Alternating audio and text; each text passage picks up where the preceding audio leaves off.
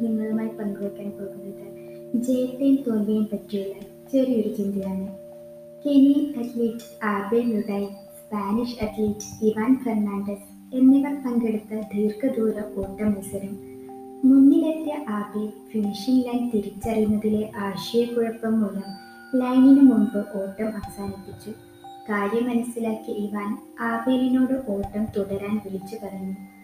ഭാഷ അറിയാത്തതിനാൽ ആബേലിന് കാര്യം മനസ്സിലായില്ല.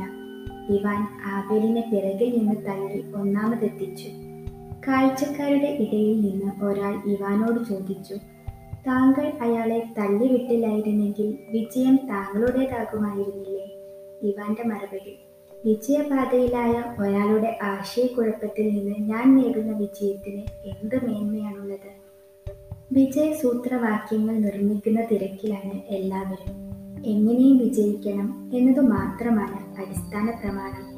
അത് പരീക്ഷയാണെങ്കിലും പ്രതിസന്ധിയാണെങ്കിലും വിജയിക്കുന്നവർക്ക് മാത്രമായി അനുമോദനങ്ങളും ആശംസകളും പരിമിതപ്പെടുന്നു. പരാജയപ്പെടുന്നവരെയും പിന്നിൽ നിൽക്കുന്നവരെയും പരിഗണിക്കാനോ പ്രശംസിക്കാനോ ആർക്കും താല്പര്യമില്ല ജയത്തേക്കാൾ ബഹുമാനിക്കേണ്ടത് പരാജയത്തെയും ജയിക്കുന്നവരെക്കാൾ ചേർത്തു നിർത്തേണ്ടത് തോൽക്കുന്നവരെയുമാണ്. ജയത്തിന്റെ ആവേശം ജയിക്കുന്നതോടെ അവസാനിക്കും. തോൽവിയുടെ ആഘാതം ജയിക്കുന്നതുവരെ നിലനിൽക്കും. തോൽവി തോൽക്കുന്നവരുടെ മാത്രം കുറ്റമാകില്ല. നിരുത്തരവാദിത്തം കൊണ്ടുള്ള തോൽവികളെ അംഗീകരിക്കാൻ കഴിയില്ലെങ്കിലും വെല്ലുവിളികൾക്ക് മുന്നിലും അപരിചിതത്വം മൂലം ഉണ്ടാകുന്ന പരാജയങ്ങളെ അർഹിക്കുന്ന ബഹുമാനത്തോടെ കാണാനാകും. എല്ലാവരും തോൽക്കുന്നത് കഴിവ് കേടുകൊണ്ടല്ല ചിലർ തോറ്റു കൊടുക്കുന്നതാണ്. തന്നെക്കാൾ അർഹതയുള്ളവർ ജയിക്കുന്നത് കാണാൻ തോൽവിയിൽ നിന്ന് സ്വയം പഠിക്കാൻ.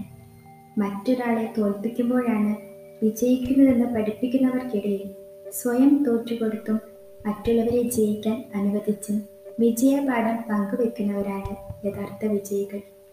താങ്ക്